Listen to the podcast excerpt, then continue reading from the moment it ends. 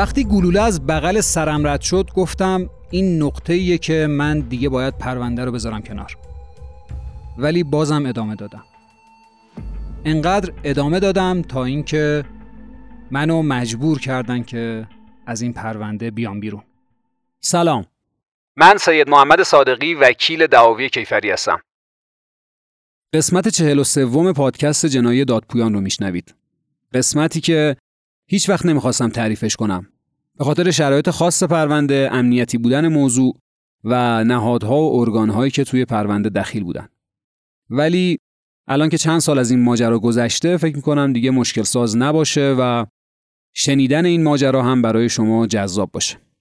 یه انتقادهایی هم شما توی قسمت های قبل داشتید خصوصا پرونده های جرائم جنسی که من حدس می‌زدم که این پرونده اگر مطرح بشه حتما ما با یه سری چالش ها مواجهیم. واسه همین نمی‌خواستم تعریف کنم. ولی وظیفه خودم دیدم که تعریفش بکنم. برای اینکه شما هم در جریان این موضوعات قرار بگیرید و یه سری آگاهی ها به دست بیارید در مورد پرونده های جرائم جنسی یه نگاه جنسیتی به ماجرا داشتید و شاید براتون خیلی قابل پذیرش نبود. حالا حرف هایی که زده می‌شد توی قسمت های قبل. در صورتی که اینجوری نیست.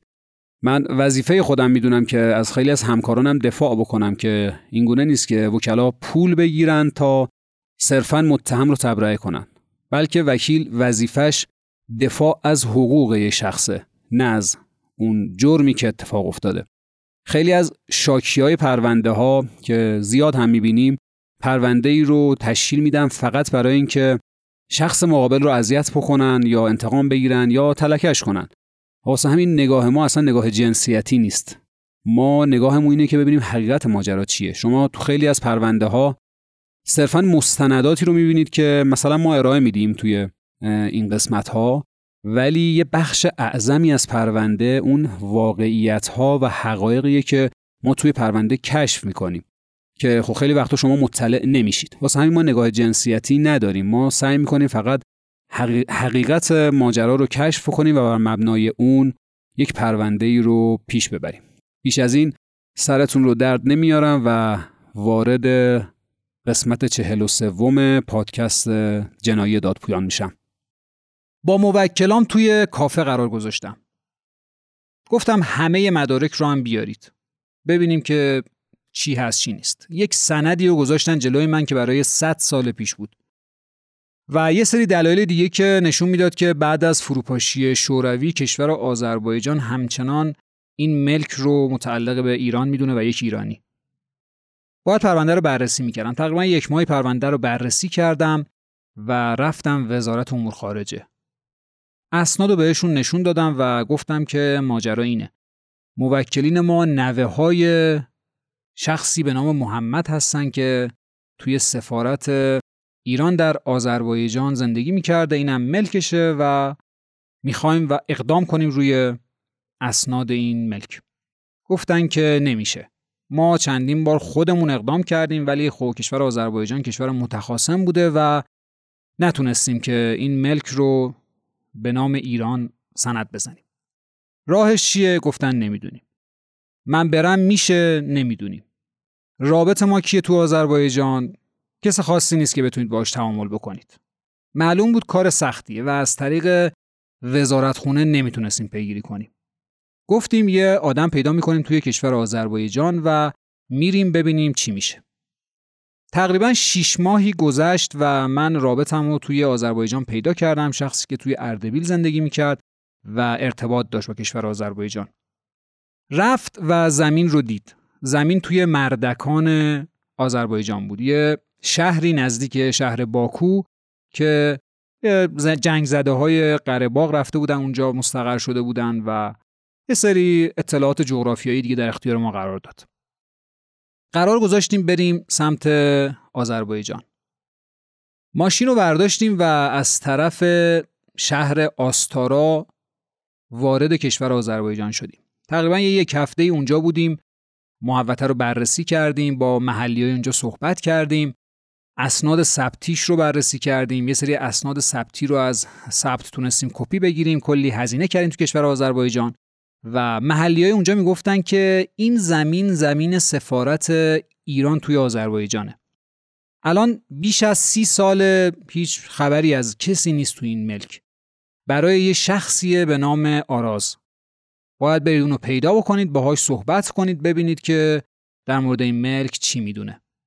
یه زمین 25 هزار متری توی مردکان آذربایجان که تقریبا نزدیک ساحل بود یه چاه داشت توش یه دو تا خونه آلونک خیلی کوچیک البته و یه سری درخت های بسیار تنومند و قدیمی روددر ورودی هم یه پلاک آهنی زده بودن که شهرداری نوشته بود که اینجا اجازه ساخت و ساز ندارید.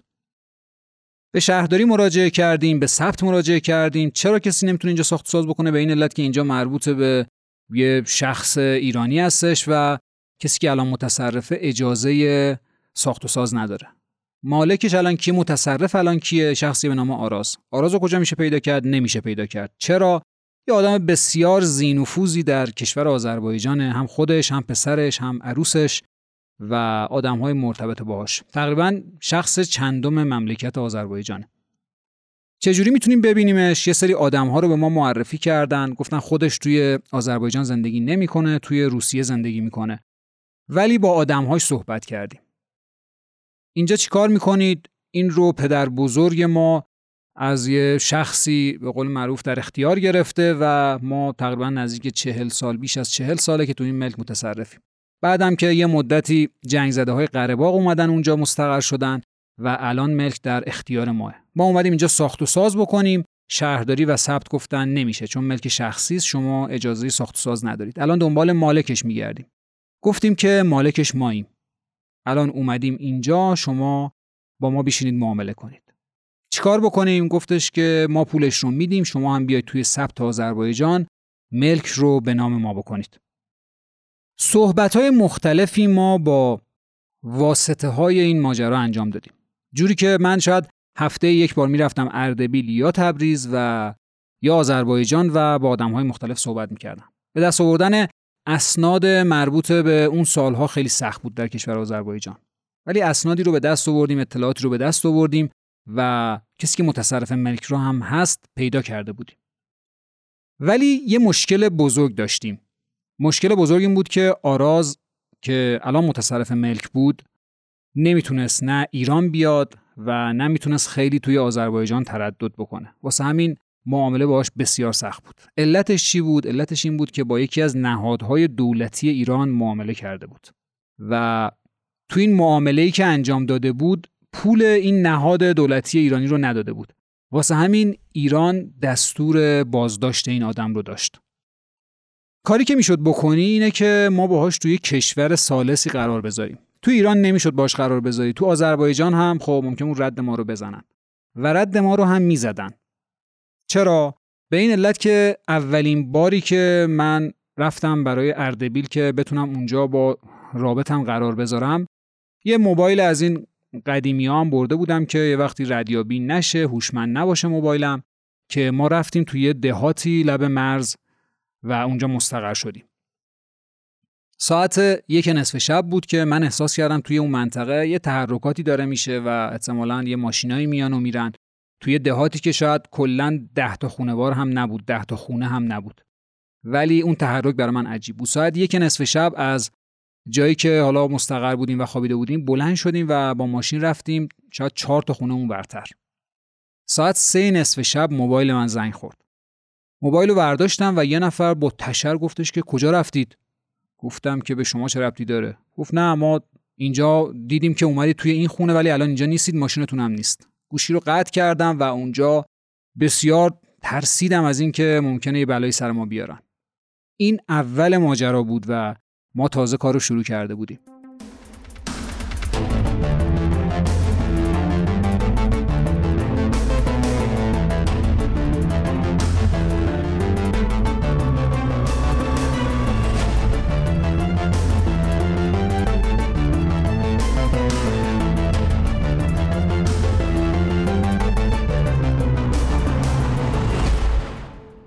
نمی‌خواستیم کار رو از دست بدیم. ملک بسیار ملک ارزشمندی بود و منم یه درصد بالایی بسته بودم با موکلینمون که اگر این ملک زنده شد بتونیم یه مبلغی رو بگیریم. و تو اون سالها یه رقمی حدود شاید بیش از هزار میلیارد قیمت ملک بود. من همه تلاشم رو می‌خواستم بکنم که بتونیم این ملک رو به نفع موکلینمون زنده کنیم. توی کشور غریبه بود و کشوری که متخاصم هم محسوب میشه با کشور ما. یعنی اینکه هر ارتباطی باهاش می‌تونه انگ جاسوسی یا هر چیز دیگه رو به آدم بزنه. ما قرار شد که با آراز و رابطمون توی کشور ترکیه قرار بذاریم. من نگران بودم از اینکه ممکنه یه اتفاقی بیفته. چون احتمال خیلی زیاد می‌دادم که ممکنه رسد بشیم. همه موضوعات امنیتی رو هم رعایت می‌کردیم ولی باز هم رسد اطلاعاتی یه سری ارگان ها و نهادها رو کنار خودمون می‌دیدیم. یه روزی رو ما قرار گذاشتیم برای اینکه بریم کشور ترکیه و اونجا بتونیم بشینیم پای معامله و توافقاتمون. حالا اینکه چجوری پول واریز بشه، چجوری حواله زده بشه و غیره همه اینها تقریبا صحبتاش شده بود، برنامه‌ریزیاش شده بود و فقط این بود که ما بریم اسنادی رو امضا بکنیم و اقدامات بعدی. من برای اینکه خودم مطمئن شم از این ماجرا با یکی از ارگانهای دولتی یه قراری گذاشتم. یه کسی که می‌دونستم که می‌تونه اطلاعات خوبی داشته باشه و شاید کمکمون هم بکنه. رفتم باهاش نشستم و با یه واسطه البته قرار گذاشتیم و بهش ماجرا رو توضیح دادم. البته نگفتم در مورد خودمه. گفتم یه شخصی قراره یه چنین معامله ای انجام بده با یه شخصی به نام آراز. نه کشورش رو بگم نه چیزی رو فقط این که ماجرا اینه. به نظر شما چی کار کنه این رفیق ما؟ گفتش که به رفیقت بگو. اگر سمت کشور ترکیه بره اونجا دستگیر میشه. معلوم بود کامل اطلاع داره که احتمالا قراره اونها در ترکیه هم قرار بذارن. کی اطلاعات داده؟ نمی‌دونیم. کیو شنود کردن؟ نمی‌دونیم. من برخلاف این صحبتی که این بنده خدا از حالا دوستان دوستان ما کرد گفتم که میریم ترکیه و اونجا قرار می‌ذاریم و معاملمون رو انجام میدیم.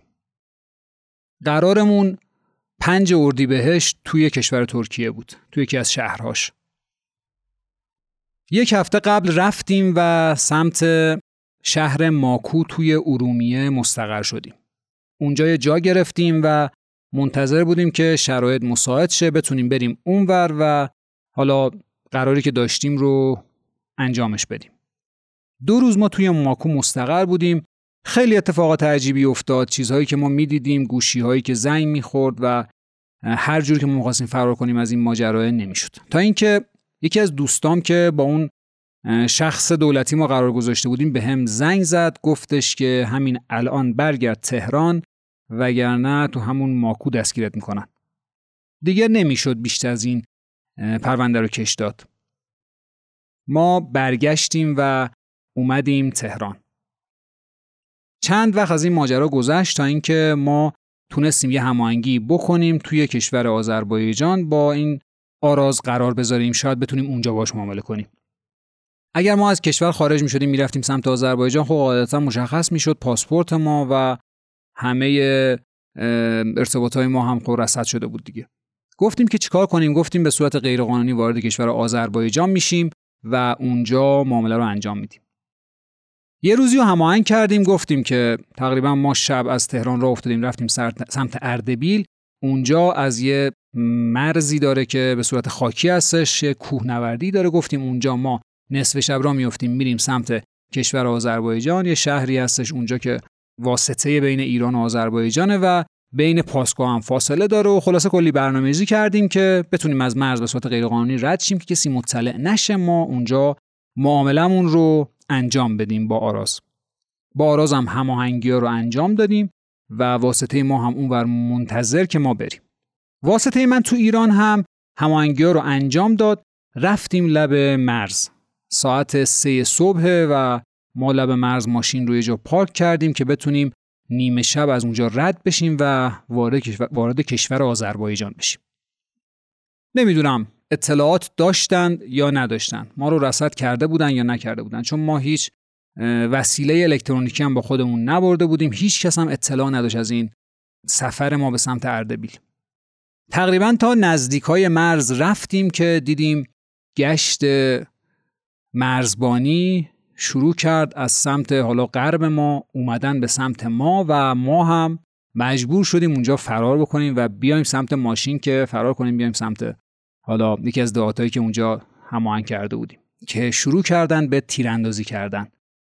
تیراندازی کردن که چند تا گلوله هم از اطراف ما رد شد و یکی هم از بغل سر من رد شد و ما هم سری پریدیم توی ماشین و فرار کردیم و اومدیم مستقیم سمت تهران. فهمیدیم دیگه نمیشه رفت سمت آذربایجان و یا اینکه معامله ای رو به صورت فیزیکی انجام بدیم. اینجا بود که باید از پرونده می اومدیم بیرون. ولی نیومدیم. باز هم ادامه دادیم. مسیرهای مختلف دیگه ای رو هم ما امتحان کرده بودیم.